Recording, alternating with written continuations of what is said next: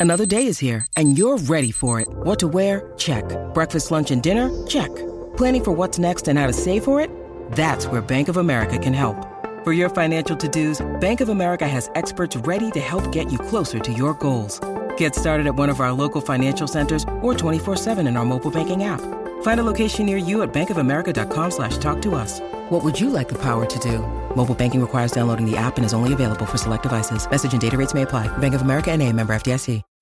When you need mealtime inspiration, it's worth shopping Kroger, where you'll find over 30,000 mouthwatering choices that excite your inner foodie. And no matter what tasty choice you make, you'll enjoy our everyday low prices, plus extra ways to save, like digital coupons worth over $600 each week. You can also save up to $1 off per gallon at the pump with fuel points. More savings and more inspiring flavors make shopping Kroger worth it every time. Kroger, fresh for everyone. Fuel restrictions apply.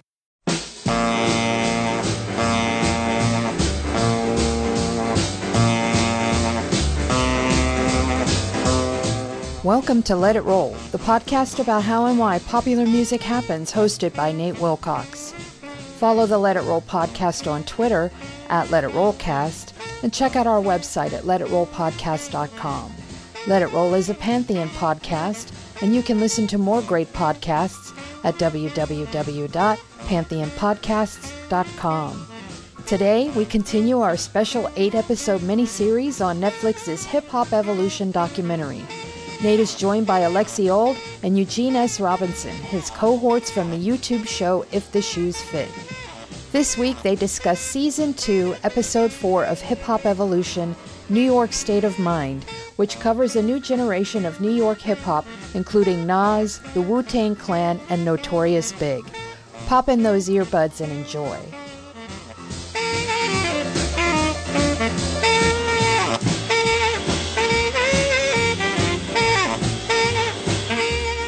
It's time to let it roll. I'm your host, Nate Wilcox, special edition Hip Hop Evolution, joined once again by my co hosts, Alexi Old and Eugene S. Robinson. Today, we're talking about episode, season two, episode four, New York State of Mind. So, even though we talked about West Coast gangster rap last season and season one, episode four, now we're dealing with New York's response to the commercial success of West Coast gangster rap in the early 1990s. First segment of the show talks about the Hotel Roosevelt, which is a Roosevelt Hotel, which is basically an excuse to talk about crate digging. The second part talks about the SP 1200 sampler. Did I get that right? Yeah, the SP 1200 sampler. And then we get into Nas. Then we get into Illmatic. And then we get into the Wu Tang Clan and Notorious B.I.G. We'll talk about Wu Tang Clan and Notorious Big next time. First up, the Roosevelt Hotel. And the key quote this is Cheo Coker. You gotta heckle me, you gotta hate, always, always with the heckling. I'm And Eugene- encouraging. And encouraging. Someone's Who used to who, who, who used to write for me? Oh, Huh? He had written a couple pieces for me when I was at, when I was doing Code Magazine. So total Alright. dic- total disclosure. Uh, good, good to know. Good to know. But he says once these records hit, he's talking about the Chronic. It's like commercially, this is passing us by. This West Coast sound has taken over everything. We can't even get East Coast hip hop hip hop records played on the radio. So, thoughts on this? Thoughts on the Roosevelt Hotel section, the way they did the structured the episode. Alexi, I mean, I, I, I kind of, I understood what they were trying to do, and I thought it was very interesting in terms of the Roosevelt because I'd never heard of that before, wasn't aware of it. So I learned a lot based on that. I learned how much. Uh, uh, how much of their a dork scene there was amongst the, it was the funniest thing. It was I, I thought it was funny. Like even to this day, they're like, I'm not gonna tell you what my stuff is, you know. So um, for that goes back to Kool Herc.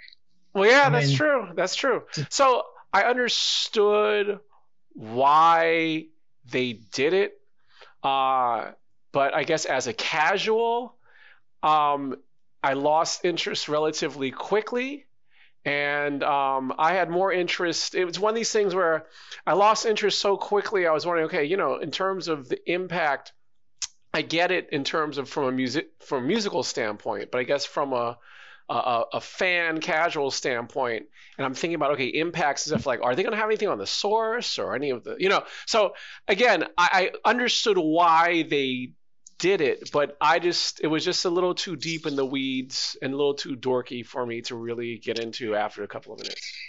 Eugene, He's out of his mind. He's out of Speak his up for mind. dorks, Well, Eugene. oh, look, look, look, look. Yeah, I am because if As I drink out the pour cup through a dorks. right, right, right. But I'm gonna say, like, look, look. I would rather hear from five producers than probably about 50 of the acts that they actually produced. Right. Mm. I mean, there, there there's a, there's a reason why. I mean, and this comes from maybe my history as editor in chief of EQ magazine, where I spent a lot of time with uh, producers. And at one point, you know, I'll give you an example. Ciccarelli had said we were agonizing over still recording on tape, recording on digital, still recording on tape, recording digital. And he was like, I'll spend all the money you want. Get a guy in here who can do a 24 track, cut the tape, you can buy all the tape you want. But the reality of it is your sound has much more to do with where I put this microphone than either of these systems. And that cured it for us, right? Mm. So uh, then at that point, I start thinking, I start talking to the Johns brothers and listen to like the uh, Zeppelin. There were a million micro decisions that went into making every single one of these records that you dig, dig and love. And at one point, Q-Tip is talking about that, where he's like, stuff is happening sonically that you, you don't even hear, but but it's there and and you know so and that that nerd tradition like from dj shadow actually even use that as a record cover with people uh, uh, uh, uh, record diving you know just standing there not talking to each other going through going through the bins getting musical historical artifacts. Uh, to me this was i was i was on full geek. I would much rather hear from these guys But you're and- also a and- musician too, so that's why, in terms, I tried to, in terms of qualifying, it's like as a Yeah, yeah. casual, as a fan, as somebody that's not involved in the creation of music, right? That's why when I saw it, I totally understood it. It's just that it was going into something that, as a casual, as a fan, as opposed to being on the other side. You know, I'm sure if they had Right, something with right. writing or acting and stuff like that, I love getting deep in the weeds right? Yep. For for actual arts that I'm involved in creatively, but for music, which is you know, I haven't been involved in. That's why Right. you know, for me, I didn't, you know. But I totally get it for you, and probably for Nate, like as with given the fact that you know, as a Well, musician then- for him and his musical background. Well, then, I mean, after interviewing all these producers, like, you know, Will I Am and so on for EQ, I realized, look, you know, these guys might not be articulate about what they're doing, but they know what they're doing. And unbeknownst to a lot of people, Oxbow started as a solo project, and I had intended to actually say, "Ah, I don't need musicians. I'm going to take some samples here and samples there. And, and after about a couple of weeks of that, I was like, to hell with this. Where's Nico? I just couldn't. I couldn't hack it, man. It's not. It's not that easy. It's really not that easy. It's really complicated, and uh, and so I appreciated it. And I, I appreciate, even though I got a weird thing with hotels, I appreciated it. So And I, I think the thing with the the geeking out on the records, it's important to remember, you know, hip hop's sort of a secondary, uh, uh, a fourth wall musical medium. I mean, you know, regular musicians, traditional musicians geek out over guitar strings Right. or what kind of amp they're using, and you have special specialist magazines for that.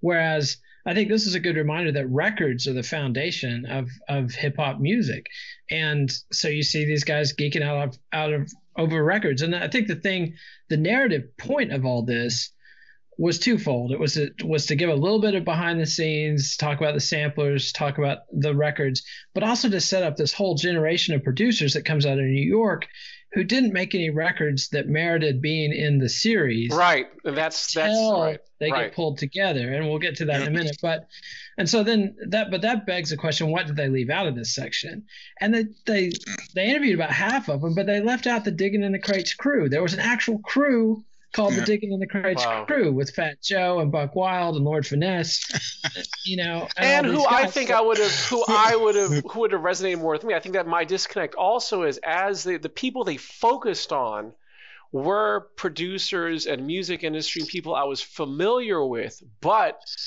as a casual, right? Someone read all the magazines and trying to keep up with the industry, but like you know, from the fan side, as an insider side, the individuals who they were featuring, they were well, they had Premier on there, right? Like DJ Premier, and then maybe a little bit of Pete Rock.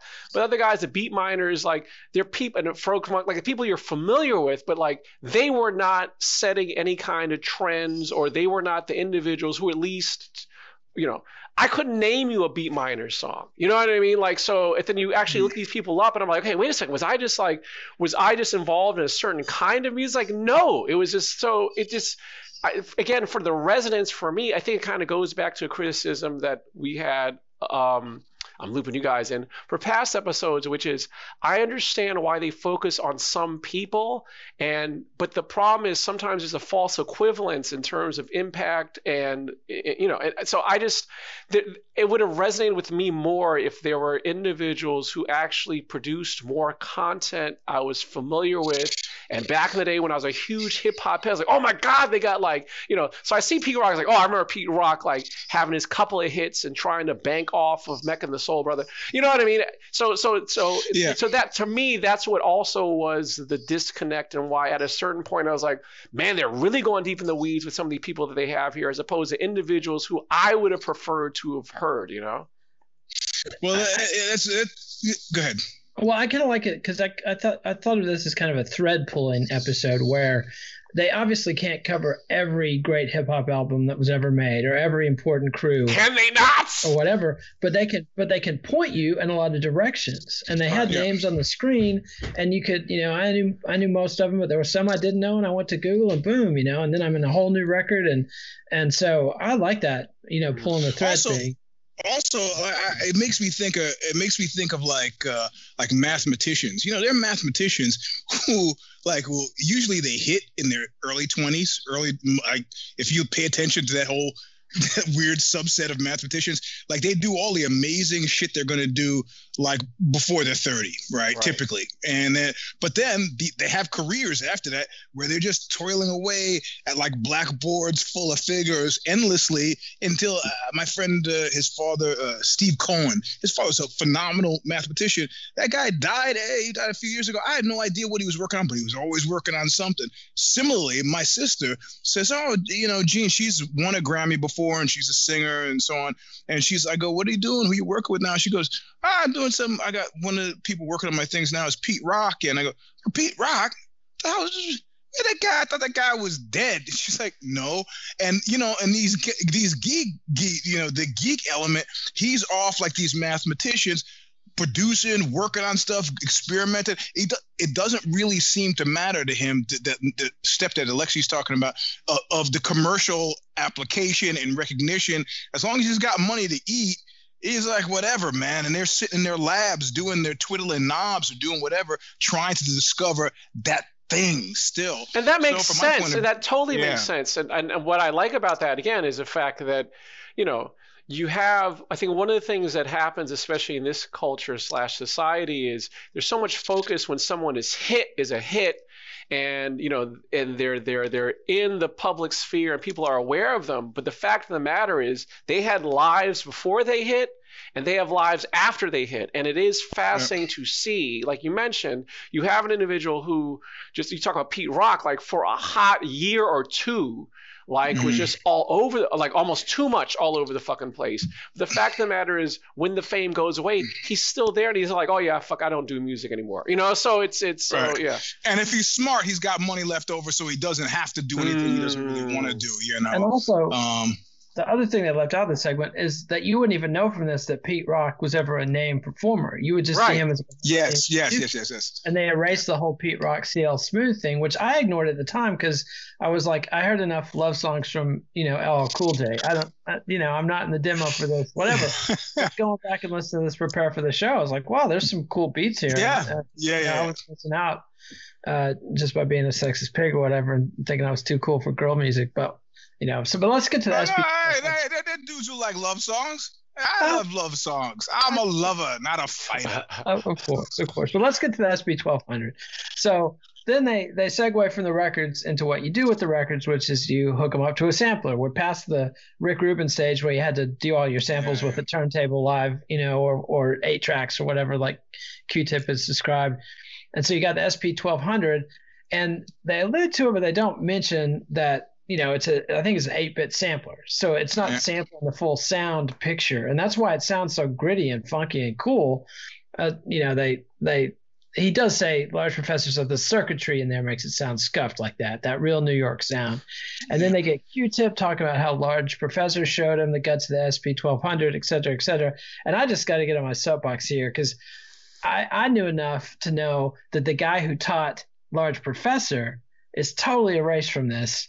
And his name's Paul C. McKasty. He was murdered when he was 24 years old, producer in Queen. He did the first Ultramagnetic MCs oh, album Oh, right.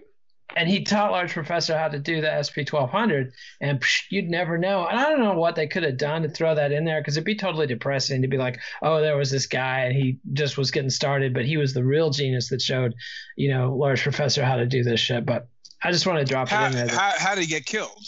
somebody jacked him in his house i think it was after a recording session he went home and somebody killed him it was on america's most wanted in the whole bit Fuck. Oh, yeah. They Yeah, catch yeah. the person who did, they catch the person who did it. They did. They did catch catch catch the person, you know. But uh, so, but now let's segue. Anything else on SP twelve hundred? Was it too geeky for you, Alexi?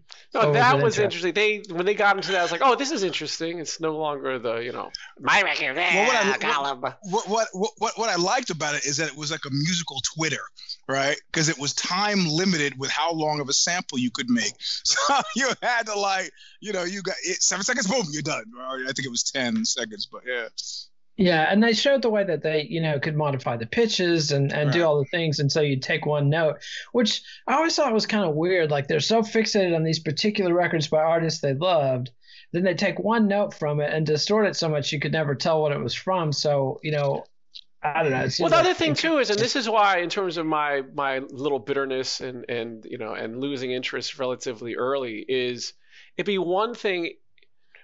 I was around when those guys were like were were releasing stuff, and so to me, like I, I get what you're saying, Eugene. Like, oh, the amount of time that's taken to stuff, but at the end of the mm-hmm. day, it's like when I'm remembering or reminiscing about the music that some of the people featured put out, it wasn't memorable. It wasn't great back in the day either. You know what I mean? So yeah, it's yeah. like okay, okay, okay. I'm gonna stuff. t- and- stop you there because the, the the the hose by which you would have known that they were great was freaking commercial radio. Fuck commercial radio, man. Unless you were listening to a college radio station I that was. had, you know. Uh, I was, are? just, I was Okay, getting then- underground tapes and yeah. He everything. was at Howard, remember? Yeah, okay. Then you had a legit, a legit uh, hip hop DJ. Then generally you were just getting the shit that they they they were giving you. You know. Yeah. No, because I had. You Mm. have to understand. Like, also, like I was.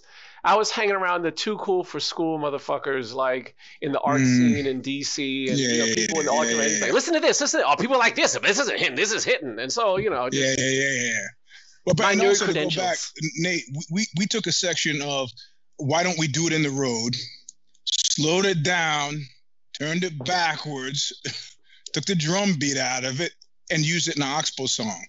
Nobody knows that but us and now you. why did we do it? Uh, we felt like it. It had to, you know? All right. Well, let's move on to the Nas section. Yes. So then, then they they introduce, you know, that they they've they've Nas, they've who used to beat beat his wife Kelis, I understand. oh man, you're trying to ruin all the fun. I always It always said nasty into Nas. It that. wasn't, you know, Uh, s- I'm respectful to sorry. women I'm just Nas. telling you what I'm what I'm hearing. That's all. I see. All right, all right, but they they introduce you know the, the concept. There's all these innovative producers out there in New York City. They're using SP 1200. They're diving in the crates, but ultimately they need a new generation of street hardened MCs to match it. And so, and they they posit Nas as the guy who stands head and shoulders above everybody else. Basically, because he's got a one verse on the main source album, which main source is really good, but they were never like, popular or successful. But obviously in New York, you know, it was getting the buzz. You know, and they and they talked to Faith Newman, who signed him to I think CBS Columbia at the time, and and lots of quotes of his uh, rap, et cetera, et cetera. But I got to jump in there, and then again they leave out the white guy because MC Serch, MC Serch totally Ah! signed Nas. Like Large Professor That's didn't right. get signed. Nas was out there in the wilderness looking for a deal for like two years. Fuck And it. Hey, I forgot gets them. I forgot them. He's the named Third executive Bass. producer That's on right. the record. Separate I mean, AM. It's like I'm starting to notice a trend. I mean, they left out Vanilla Ice. Not mentioned. I barely mentioned the Beastie Ah. Boys. Well, because when the Uh, guys talk about our music and our culture being a Canadian, uh, yeah, what do you mean hour? Yeah, yeah, yeah, yeah. Anyway, I don't know that it's a, a conspiracy, but I did think it was funny that they just cold left MC Serch out of here because he's the one who brought him to Faith Newman. Like they literally. well, maybe Faith Newman, like they were like, oh, we're gonna see about talking about Serch. That's not true. You heard what? No, no, no, no, no, no, no. It wasn't MC Serch. It was me. Nah, nah, nah, he's nah, the nah. You name gotta, executive yeah. producer on the album. I No, mean, no, no, no, no. It's because, like, as a man, he had to put his name on there. But you know, really, it was me. Uh-huh. There's a misogyny I was dealing with. That's that's the story. Yeah. But but you can go interview him if you want to, Canadian. Yeah, that's kind of fucked, man. That makes me never, now the wife beating and then the, the screwing MC Serch. Now I'm depressed. Well, Nas didn't even participate in the show, so you can't blame Nas for that. Yeah, Like, yeah, right, He didn't right, even right, talk to him either, so you know. Yeah, yeah. But so thoughts on Nas and the Illmatic and the and the Illmatic classic, classic album, classic. It totally was something that I listened to it today in preparation for this show. Sometimes you listen to stuff, and even when they were referencing certain songs, that I look up like, oh yeah, Mm. that's right. Large Professor did what song was it? And then you listen to it, and it totally brings you back in the sense that the grittiness, Yep. the the nastiness, um, you know, and, and that's the thing about the fascinating thing I found about his album, and I'm not going to go into Wu Tang, but there's a similar current, which is there's so many different kinds of perspectives, which so you have the whole the street thing, which I was never a fan of, and the drug dealing and all this kind of stuff, and the criminal activity, you know, being a straight edge, not knowing a straight edge, but you also have the conscious you, consciousness. You have the letter to the guy in prison. You know, so it, it's just really fascinating to hear just ex- exactly the way that one of the people mentioned on the uh, one of the commenters was. You know, you really feel like you are put into Queensbridge and a certain kind of lifestyle, and just just being a part of what's going on you know, and just being drawn into it and just and, and getting different slice of life and just how complicated it just in other words, it just also wasn't it wasn't facile like straightforward rhyming for the sake of rhyming or like, oh I'm gonna be hard, so I'm gonna do this rhyme. Like you the the lines that are hard are hard and hit you. The lines that are illuminate you do that too. So it, it just to this day, it totally survived the test of time as a classic. Even so, when I was referencing the um when uh uh, I was referencing how Rolling Stone was trolling everyone with saying Lauryn Hill's Miseducation, Lauryn Hill, which only has half rap songs and half, you know, pure vocal songs on it, as the greatest rap album of all time. I was listening to Lost Ones, which I just listened to maybe three weeks ago as like a classic single. And three weeks ago I listened to it. It's like, fuck, like this was, oh, I, I forgot like how tight her rhymes were right? So then I listened to Illmatic, I listened to Wu Tang, and in the wake of the Rolling Stone thing, I was going to share a clip with you guys and Nash. And I said, let me listen to Lost Ones again. And after listening to Nas, it's like, ah, it's, it's okay. Fair comparison. I mean, You know, yeah. you know. Well, I, I, I found it interesting for a, maybe a completely different reason, and that has to do with the fact that he did something um, that was, which of course everybody does now, which is what my sister was doing when she was working with Pete Rock, and which has now become kind of sort of standard. Um, he went to a bunch of different producers, Mm, yeah. you know, and and uh, and I have to tell you, I, I actually I didn't even tell you guys this with the with the Thin Black Duke the Oxbow Oxbow record for the first time ever. We've been making records since 19 music since 1980. For the first time ever, somebody suggested, "Hey, we're going to try to pick some, a, a, a mastering guy. Why don't we send out five different 30 second samples to five different mastering people? Of course, this is why the record was so expensive because you had to pay them." Have them master it and see what comes back. And one of the cats that we had worked with was a big hip hop uh, mastering guy, and he sent back he sent back um, he sent back the 30 second segment of a song off of a Thin Black Duke that sound that we was so crazy that we almost went with him because it was like Oxbow as a hip hop band.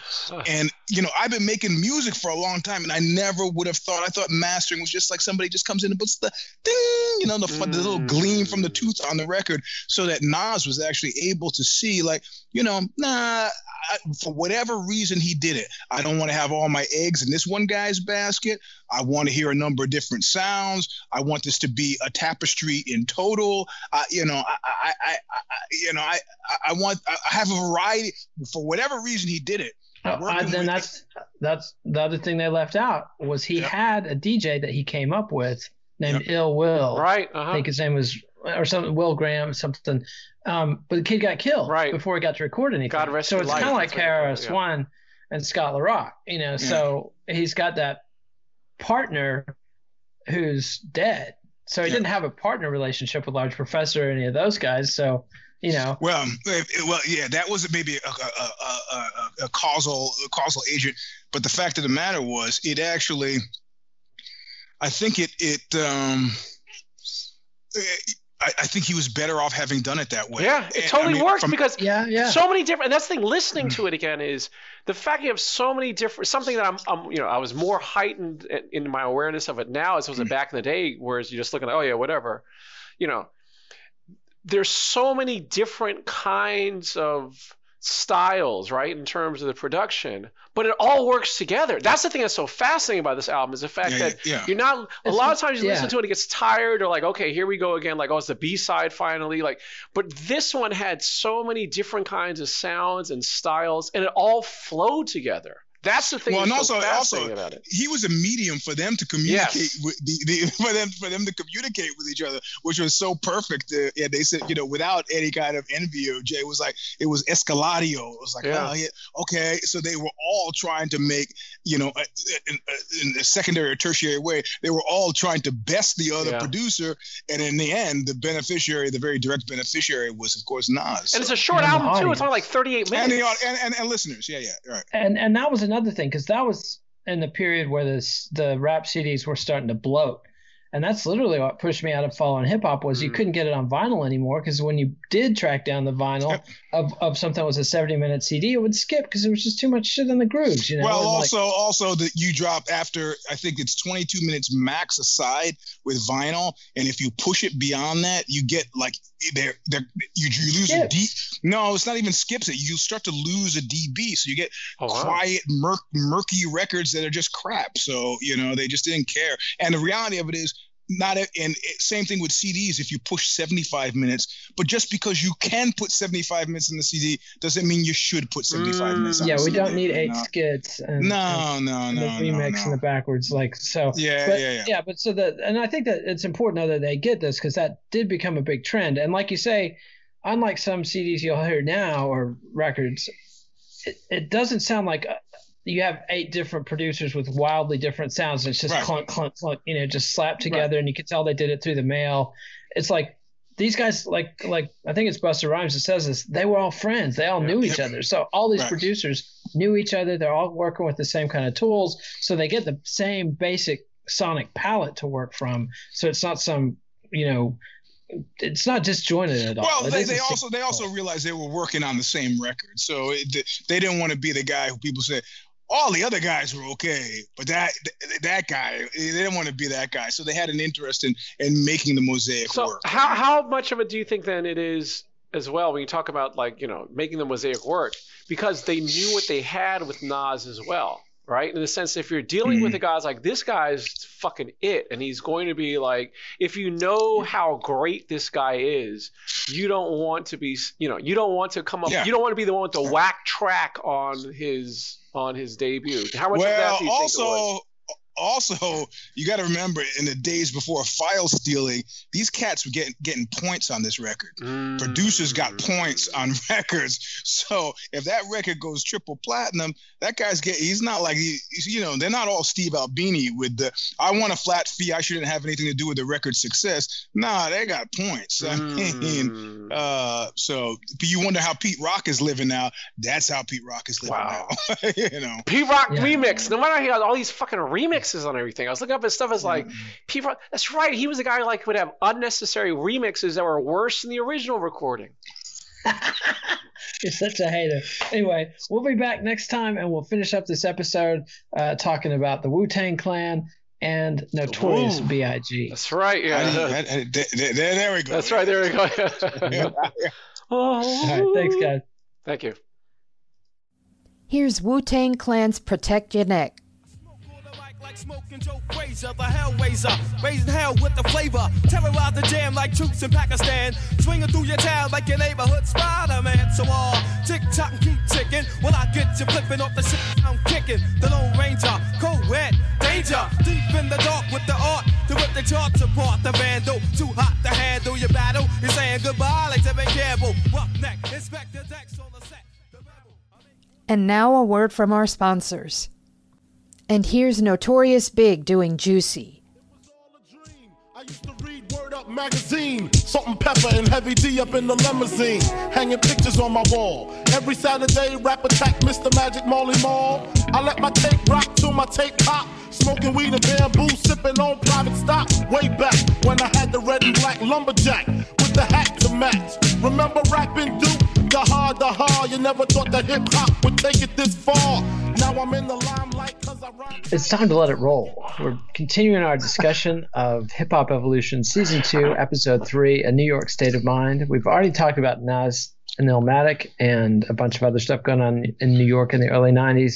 And now we turn to part two of the episode with the Wu Tang Clan and the Notorious B.I.G. I got it right this time. indeed, indeed, indeed. So it seems like the main things they want us to get from the Wu Tang Clan, and and I, and they and they led up with this is that the, the trend had been starting with Nas was a bunch of producers and one rapper. You know, Right. like the Illmatic's the first of the, the great rap masterpieces with multiple producers that had never been done before. But Wu Tang flips that formula and it's one genius producer, nine MCs, and nine plus MCs. I mean, they keep adding, they add people down the road. Mm. That seems to be the main thing. And then Staten Island. This is the Forgotten Borough. Have you been there, Shaolin. Eugene? Yeah, man. I got into a, I got, got into a big riot on Staten Island. a riot in Staten yeah. Island? You live to tell the tale. Yeah, yeah. Well, it was great, man. I, I, I rode out of Staten Island standing on the hood of a, a guy's Woody station wagon with a bat baseball bat in my hand. It was like something straight out of the Warriors. I'm not kidding you. What Welcome year to was Staten this? Island? It was 1982 or 83. Um, and then the last time was a few years ago when I did that mafia piece. We went by Paul Castellano's house, uh, his mansion, which is now uh, occupied by an Albanian plumber. What? Just a humble plumber. we used to walk, set up the tripod, security squad like three seconds away. And uh, my video guy comes over and goes, Hey, Eugene, the security squad said, You know, you can't. And I was like, Are you a man? Are you a mouse? You get over there, you film. You're a member of the, you know, the fourth estate. You can do whatever you want. He goes, Where are you going to be? I go, I- I'm going to be in the car. well, that was well off topic, but interesting. yes. That's all right. All right. But so Staten Island, I mean, the backwater of the five boroughs by Yes. far. Like they, like I think it's Raekwon the chef says, you have to ride in a ferry for 30 minutes just to get there. Well, come And on, do, do, do, do the mechanics. If you meet somebody in a disco in Manhattan, you think she's going to get on the subway to a ferry to go with you to some sketch? Yeah, Every place is in Staten Island is sketch because if you don't like it, how the hell are you going to get out of there? No way. No I, I dated a girl at Staten Island, and there was a time in which she was like, she was at her her home, and she was like, uh, "Yeah, I think I hear a noise." I was like, "Okay." She's like, "You gonna come and, and stay with me?" I was like, "Get on a ferry?" Like, no, I'm in Brooklyn. What the fuck that? I mean, you It can't was take- nice knowing you. You, you, you can't take the Verrazano Bridge over, right? But still, come on, man. if you drive, I mean, you know, it's not gonna. The middle of nowhere and and RZA, formerly Prince Rakeem, and they don't mention that at all. And I, I'm kind of blown. They should have. They should have. Yeah. But We love you, know, Rakeem. RZA puts this thing together with the nine MCs, and it's one of these things where he basically, I mean, a lot of the, I mean, two of the guys were his cousins, and several of them he'd grown up with. But basically, Odie, he had- ODB and GZA. he had the Yeah. pick of all the best MCs in Staten Island, you know, and so and and he put together this crew with this vision of you know, kung fu movies and comic books. I mean, just a very creative vision that was more fantastical than anything we'd seen up in hip hop up to this point. Am I right? I mean, is anything? Well, what, what, what I lo- loved about it, it was that it was it was a perfect distillant of what everybody thinks you're crazy for talking about when you talk about a movie like Taxi Driver, and they go, "Oh man, the set design, set design, nothing." That's how it was. And these kids all, you know, your parents would give you some money and set you free, and you would end up on 42nd. It was like a, a criminal bazaar, but they also had the greatest, craziest kung fu movie. Totally. And you could you could sit for uh, uh, 75 cents and you could sit there for four hours and see four different kung fu flicks so it was you know this pastiche of of t- Times Square during what you know the, the youth in me says it was his heyday, and you know kung fu movie. It was a really perfect, perfect blend. And there was always a, a black presence in martial arts. I did a piece on it for OZY, going back to Moses Powell and like all of the old the guys who came from the Korean War, who studied martial arts in Korea, and they came back to the hoods and started teaching people like karate, you know, in advance of Bruce Lee. So that was always a, a pretty serious presence, you know. Yeah, so they distilled that, and then they had nine guys, and you would like, you know, I think it's Bonz Malone who said, you know, RZA played me the tape, and I laughed like nobody's gonna understand any of this, and nine guys, no way, Right. but because their personalities were so distinct, um, there was room for them. I mean, there's only one. Bonz Malone, the Eugene Robinson of hip hop. You'll you'll never make it ever. and he admits he regrets that. You know, but yep, yep. But you know, you had you had GZA, who's the genius, who's just a classic rapper. ODB, Who had a record deal? For, he had a record deal as well. Yeah, and we'll Right. get that. That's the one that they missed. Who are your part. who are your favorites? Who are your favorites? Mine? Yeah. Rank them. Yeah, number one. Yeah, number one. Hands No, down. I, I, I go I go with Method Man. Ah. Obvious. Me- Method Man, o- OD, ODB, and then Ghostface. These are my favorites. See, my style different from yours. Make a young bitch want to drop for drawers. Tripping on Bacardi and acid. See, that's how I roll it with with, with meth. I gotta go with ODB, and then Raekwon, and then RZA, and then GZA. Well, let me ask you this, Oh, Nate. I forgot Raekwon. Well, see, that, that's the thing. Are you are you rating them as they appear as a group, or are you including no, I'm talking outs about all all all around? If, Globally, if- you gotta if- include everything. if I line up all my solo records, I've got I probably actually it's, you're right. I have all of ODB's. I've got all of Ghostface, and I think I have one of Methods, and then I have all of Raekwon's. He he dropped off for me with Immobilarity. That, I don't think that was a very good. Well, the key so. thing there is RZA only produced like the first cu- first one or Yep. first couple for most of them. You know, but they don't get into that. This is just about the genesis of Wu Tang. They don't get into the whole decline and fall. And there's a great documentary that I think it's on Showtime of Mike. It's, it's great. It's great. Yeah. four part uh, that's well worth watching.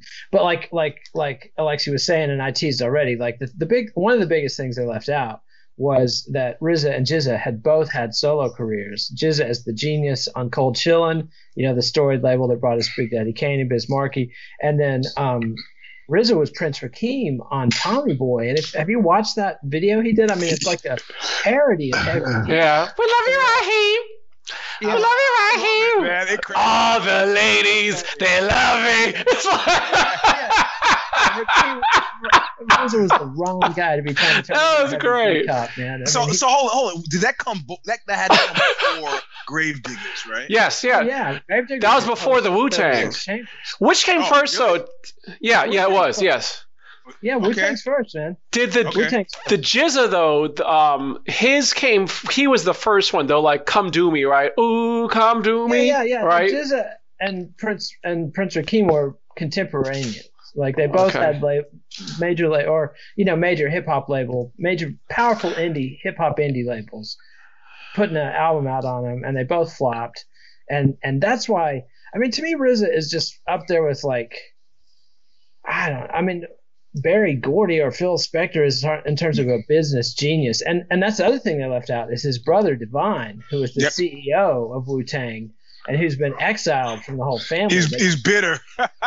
yeah, and and you know, and, and there's a case for it, but I mean, the brilliance of what they pulled off on the business side, the fact that they signed a deal where they were all free to then sign other deals, and then but they were all signed to the Wu Tang Productions, so that they they didn't have their independent deals. But you know, then RZA puts out like seven different albums on these guys within a two three year period that he produced, and his production style, like they say, is a major advance in the state of the art. I mean, you know, and it's just wacky. I mean, it's a really dirty, dirty sound. Off key loops are out of kilter but it just works perfectly and you know but especially uh, with the especially with a kung fu flick thing right because you talk about off yep. kilter there's nothing more off kilter than damn you i'll give you to the count of three exactly one two three Get out of here! Damn you! So you're accustomed when you. So as soon as you hear that, as soon as that album drop, as soon as you hear the first, it puts you totally in the mindset of just this alternate kind of everything out of sync world, and that's what yeah. kung fu flicks were.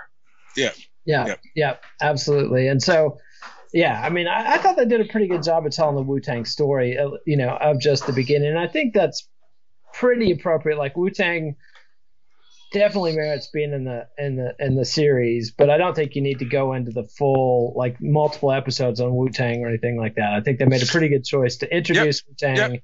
yep. and let people go off and just because ultimately, I mean, they were like one of those cult acts that was just immensely popular. But I think ultimately they're a cult act. Why is that? How do you and, how do you define that? First, understand your first encounter with them is seeing meth in Soul Plane which I just happened to see the other night, and that's that's that's a hallucinatorily good movie because it's so bad it is good. Whereas Leonard Part Six is hallucinatorily bad and stays bad. Meth in Soul Plane, two thumbs up. What do you mean He's cult? What do you mean cultish, Nate? How are you defining well, that? Mean yeah. that it's not it's not ever going to be mainstream Diddy or or yeah. Jay Z. I mean, this right. you know the chicks never dug Wu Tang really. I mean, it's just it was so well done. Ice creams, baby. I thought they so much they had all the ladies in that video that it blew up you know, and, and, and I mean, they were immensely popular, but it's just, you know, to get into the Wu Tang, I mean, it, you're talking seven CDs, boom, boom, boom. Right. And that's yeah. why I fell behind. I mean, I had a roommate who had Wu Tang Clan. Then I didn't have a CD player for years, and I tuned out of new music, and so I missed all this stuff. So I've really enjoyed going back yeah. and make, making up. And then the one last thing I want to mention is, man, ODB got a raw deal. I mean, obviously the dude was fucked up, a drug addict, but my awareness of him had just been like headlines of arrested, charged, jail sentence. And then when you actually look at what he was charged with and convicted of, like when they charged him with shooting at people, he didn't have a gun in his car. And then yeah, and then yeah. they sent him to jail on probation violation for wearing a bulletproof vest. I mean, just total, total yeah. bullshit. Yeah, yeah, it was bullshit. and then the, the, uh, Chang, Sophia Chang, she has written a book and and she uh, was uh, interviewed uh, on on on some on an OZY show, and um, one of the things that she kind of alluded to or talked about was mental illness and about some of these guys. You know, it's a standard record label dodge. Some it was well known that some of these guys should have. I'm not talking about Wu Tang specifically, but in general, people who need to get help are often not gotten help by the record labels. They're, the worst aspects are aided and abetted. Can I get you something? Can I get right, you? Right. And she she was feeling that he was poorly served mm. by the professional forces around him yeah. and also his family i think i think yeah, i think yeah. you know and and um and the irony of him being cousins with RZA and you know and it was in the wu-tang documentary it makes it pretty clear that for RZA RZA and Divine losing ODB like they let all the other guys go yeah. Divine didn't want to, but RZA was like, no, we got to let him go. Um, but ODB, it really hurt him to let go, and they had a yeah. whole plan for bringing him back, and and you know they had lost his trust just like they lost the trust of all the other guys. It's it's just a tragedy, and the guy gave so much, and it's really just a beautiful yeah. soul, you know. And, yeah, and, yeah, anyway, but but then. But cocaine is a dangerous recreational drug.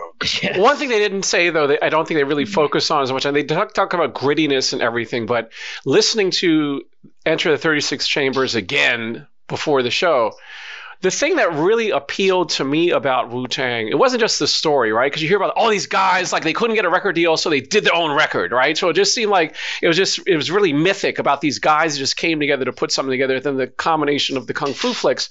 But it's the, and then as you're going to get into, like, I guess, uh, as you get into, um, to, to, uh, to Biggie, the, the thing that was really clear about it is the fact that there was this energy, this this this grittiness, this bitterness, this frustration at the industry. I mean, Raekwon talking about how he I have a beef with commercial ass N words with gold teeth, Lampin and Alexis eating beef, right? So that then cash rules everything around me, which is a critique of how materialistic stuff is. I mean, it's the way in which they were analyzing and viewing and critiquing the world around them. Uh, and it, it, it, it just you that's where with Illmatic with Nas. I mean, it's, it's it's the same similar kind of thing in the sense that the rawness and the realness, right? When you talk about something being real, I mean, you just totally felt it with to this to this day. And I'm you, you feel it. because I think somebody said that I read recently was that Wu Tang were the first guys who talked about gangster stuff but weren't pretending to be hard. I mean, they were obviously tough guys and they were hard, but they admitted this stuff hurt them. Yeah, You know, yes. is it Raekwon that had to share the four pair of jeans with his brothers and Yeah. had Yeah. the two brothers with, or, or was it Ghostface that had the two brothers? But even but even in, in the line, even the line in um in Cash was everything around me when he's talking about the fact that like how he grew uh, uh know uh can't be so simple. He talks about he grew up poor and broke. And the only way he was able to get some money was selling drugs. And even then, he's wearing the same low sweater, meaning the same kind of like, you know, it wasn't a big label thing. So, so, so it kind of goes back to the whole thing of, I think what's lost with hip hop nowadays, as opposed to back in the day, was when people sometimes you had this braggadocious stuff, but there's a certain aspirational quality of somebody who hadn't made it, and they're in even like Ghostface, right? Like it can't be so simple. Like he's he's talking about like how he wants to be in the spotlight and getting his dick rode all night. Like it's just aspirationally these dreams and these fantasies these guys have wanting to make it, and that as opposed to the puffification of the world was, oh, I'm already here and fuck the rest of you guys. Or the Jay Z, like, I'm rich. You know, it just, there's something lost yeah, but, there, but there's, there's there's something to do with their their their space their place in space and and, and I think the, the the veteran status a long time presence in the industry where you're part of the industry but you're not part of the the velvet chair industry Right. you know it's like you know i'm i'm taking the subway to shows i'm not getting picked up for shows you know if uh, I, I get bumped off of source covers you know i'm uh, you know uh, p diddy made fun of that guy as like you know the uh, the, uh, the the hater. Um, oh, he had a special name. I forget what his name was in all in all of his uh, uh, Biggie skits. You know, the mad Uh, rapper. the mad rap, the, the mad rapper. Exactly. Thank you. And um, but these guys were like, yeah, you know what? I've been doing this for a long time, and I've had I've been close enough to taste it. And at the same time, you know, what did Meth do on that documentary? He what did his he had like worked in a grocery store. So I mean, the, their futures were really really stark. Like I gotta make work here, or it's back to the fucking grocery store, man. I think Right, Meth that's was it. stealing. you I think it was Raekwon that worked at the grocery store. Nah, nah, nah. Because he meth is on, chef. No, because meth was on the ferry, and then he sees the, or or they encounter some old white guy, and he and he calls him, oh hey, Mister Richardson, and this was his boss from his his. Yeah. It wasn't a grocery store souvenir stand at, at at the Statue of Liberty. Yeah, there you go. Whatever it was. Yeah, Isn't but he also was the dealer. But yeah, that yeah, was yeah. really So eh, like that, that, and that's it. Yeah, that's it. Because you know how many dealers do you see in the hood that that that, that were rich? People are temporarily rich. you know, I know guys who used to drive Mercedes Benzes and now they drive rusty pickup trucks. You know, it's you, you get this kind of stark line. But so I think they they you know they were they were driven and they were driven. Yeah. And so now let's turn to, to Biggie Smalls, the notorious B.I.G. That, that's the last uh, figure that they cover. And this is just the beginning of Biggie, and they'll obviously be back to Biggie, I think, in the next episode when they finally do the whole East Coast versus West Coast thing. And I thought they did a good job of capturing what it was about Biggie, that he was this unique persona. He was a great rapper. He was very street, and he was New York's answer to Snoop Dogg, essentially. I mean, you know, that, that P. Diddy, you know, uh, Puff Daddy, Sean Combs was looking for somebody who could be the answer to the chronic. Like, you know, Right. Nas was great and Wu Tang was great and stuff, but they, you know, New York, They want something to get the mojo back. Yeah, to be Yeah. not just big or great, but to be the biggest rapper in the world. Right. And, and, and what was noteworthy about him was that he really perfectly exemplified. Remember, we're talking about how like oh, the Chronic was car music, but he perfectly exemplified um, how New Yorkers listen to music, the way they listen to music, and where they listen to music. You know, I mean, it was very much even the rhythmic patterns were very kind of you know staccato rhythms. It was very much of like a, a subway walking down the street, mm. headphone, you know, MP3 thing, and not not in the car. You know, not my six five hitting switches. Yeah, or boombox on the corner you know, yeah. or or just kids rapping on the on the stoops and, and that whole right. thing. And right. and so and, and and they get that that you know it was this combination of very street, very unique persona, incredibly charismatic guy. I mean, he's like a Fatty Arbuckle type guy. I mean, it's a very rare thing where you have a big, you know, overweight guy who's ugly but hot. The chicks all love this guy, you know. But there's but but in the black community, we, we, there's a, there was there was a long tradition that from Fats Waller to you know the. I mean, sure. and there's a, we got plenty of lovable, lovable, lovable, lovable, fat guys who got lots of action. You know. Yeah, yeah, we got we got that over on this side too. I mean, it's yeah, not... yeah, yeah, yeah. Uh, Louis uh, Louie Anderson. Yeah. yeah. yeah, Louie Anderson. Uh-huh. But and then that was the the marriage, uh, the partnership of of Biggie and and Sean Combs, and and this oh, street Mr. rapper, who we and, call Mr. Uh, Fellatio. let's not get into that. The latest latest dirt that, that came out on on Combs, but allegedly. Um, but you know, Puffy wasn't a genius producer, but he assembled a really good crew of producers underneath him, and added this R&B sweetness. Sorry. Puerile. Uh, here all week. Always uh, your favorite, but um, you know, he he commercialized Biggie. Not, I think Biggie would have been big anyway, but Puff Daddy took him to the top and and you know I thought Lil Kim explained it really well, and and that you know Puff Daddy knew to get him right in hooks, and I really enjoyed going back and listening uh, to that first Biggie album, Ready to Die. Yeah. And then I hadn't realized, like, I was listening to it on the streaming service, and I was like, this isn't right, you know, like this isn't the song I remember. Mm-hmm. And then I wiki it, and in 2006, they lost a lawsuit with the Ohio players and several other people they had sampled without getting clearances, and they just fucking redid the backing Ooh. tracks. And they changed lyrics, so they like he mentioned he references the 1993 World Trade Center bombing, like something that gets wrecked, like the World Trade. They bleep that shit out, and so mm. I had to go track down, you know, a copy on eBay because I I want the real shit, and I yeah. just appalling. Wow and, and I think it's one of the things that these that creeps me out about the streaming services. You know, like, like like there was a tiny insignificant group called PWR BTTM that had some kind of Me Too moment a few years ago, and their record label dropped them, and they were instantly erased from Spotify, and that gave me cold chills because. Like you know, it could be Woody Guthrie or Chuck D. The future, you know, like get yep. wiped one day by these yep. services, and and you know, it's one thing if you got the CD, you know, at least with mm-hmm. the, the big album, we can get the copies of the old CD and we can burn it and upload it to the cloud and listen to it if we want to. But if it's all streaming, it's just going to be gone one day. Yeah, know? man. I, yeah, I, yeah, and that's where I, I got to side with Albini. I don't like the transient nature of, of the form. And I remember when they I still remember when they went from vinyl to, to, to CD and they had to remix and remaster a lot of that stuff. And I'm like, listen, I go, you know, records. They I never knew, got like, it right never got it right. A lot of never it got it right. Yep.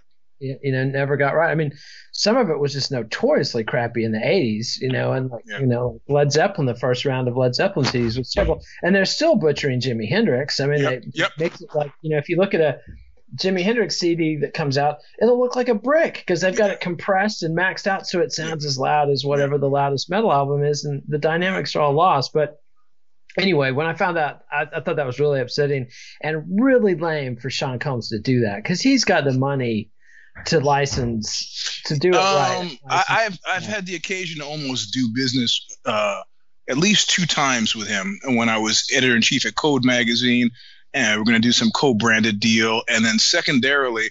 Um, he, through my agent, had tapped me as a ghostwriter he wanted to start a, a ghetto imprint. Uh, he wanted to get into books for some reason, and in both cases, he so aggressively lowballed me that the deals effectively never happened. It's just like, I'm not going to write a whole book for you with somebody else's name on it, you know, for a thousand dollars in 30 days. Are you out of your mind? That's a 250 page book for a thousand dollars. Come on, that's like that's not even a penny a word, man. You know. But Yeah. I guess I guess he got to be a billionaire by not paying more Yeah. than a penny a word, right? Absolutely, absolutely, and, and, you know, and, and they'll turn, they'll tell the rest of the story, the Biggie story, in the next episode. I think they'll they'll wrap it up. Um, anything else about Biggie that we need to cover? The horrible, horrible uh, uh, uh, plastic surgery. Little Uh, Kim. Little man, Kim, oh, yeah. man. On Little Kim, yeah, and it's just gotten worse. It's gotten even worse since then. But that's Yeah. you know, and that's Yeah. painful to me as a Gen Xer because she was Yep. remarkably attractive. Well, back when in you also day. see when she first came out and like how she had very when she first came out, like her first original nose, and then I think it was might be Ready to Die or the s- second album where she started to get the nose job, and then it's Ah, just man. yeah, man. Yeah. Yeah. I mean, it's like Michael Jackson's first nose job, nose job was perfect. And if he could have stopped there, but But you know, uh, I was I was making fun of, of him, Michael Jackson specifically, to a friend of mine who was a surgeon, and I said his plastic surgeon should be shot, and he goes, "No, he shouldn't." Like, what do you mean? He goes, "I'm friends with the guy." So you're friends with Michael Jackson's plastic surgeon? He goes, "Yeah." He goes, "He's really good." And I go, "I don't think so." He goes, "No, no." Michael Jackson came in with an illustration, looked at it, and the guy said, "Yeah, we can make this look more realistic." And, uh, and Michael Jackson goes, "No, no, I want it like this." He goes, "Yeah, but we can." He says, "No, like this." And the guy right away saw. He goes, "I do exactly what he's got sketched on this paper, or I lose the job." So it's like, yeah. "It's your face, cool." So he did exactly what Michael Jackson had scribbled on this piece of paper. That's Yeah. what he wanted to look like. Wow. So Yeah. Plastic surgery addiction. It's no joke. And that's the end of this episode of Let It Roll. We'll be back next time to wrap up to talk about uh, the East Coast versus the West Coast and the fundamental tragedy, the biggest tragedy of hip hop.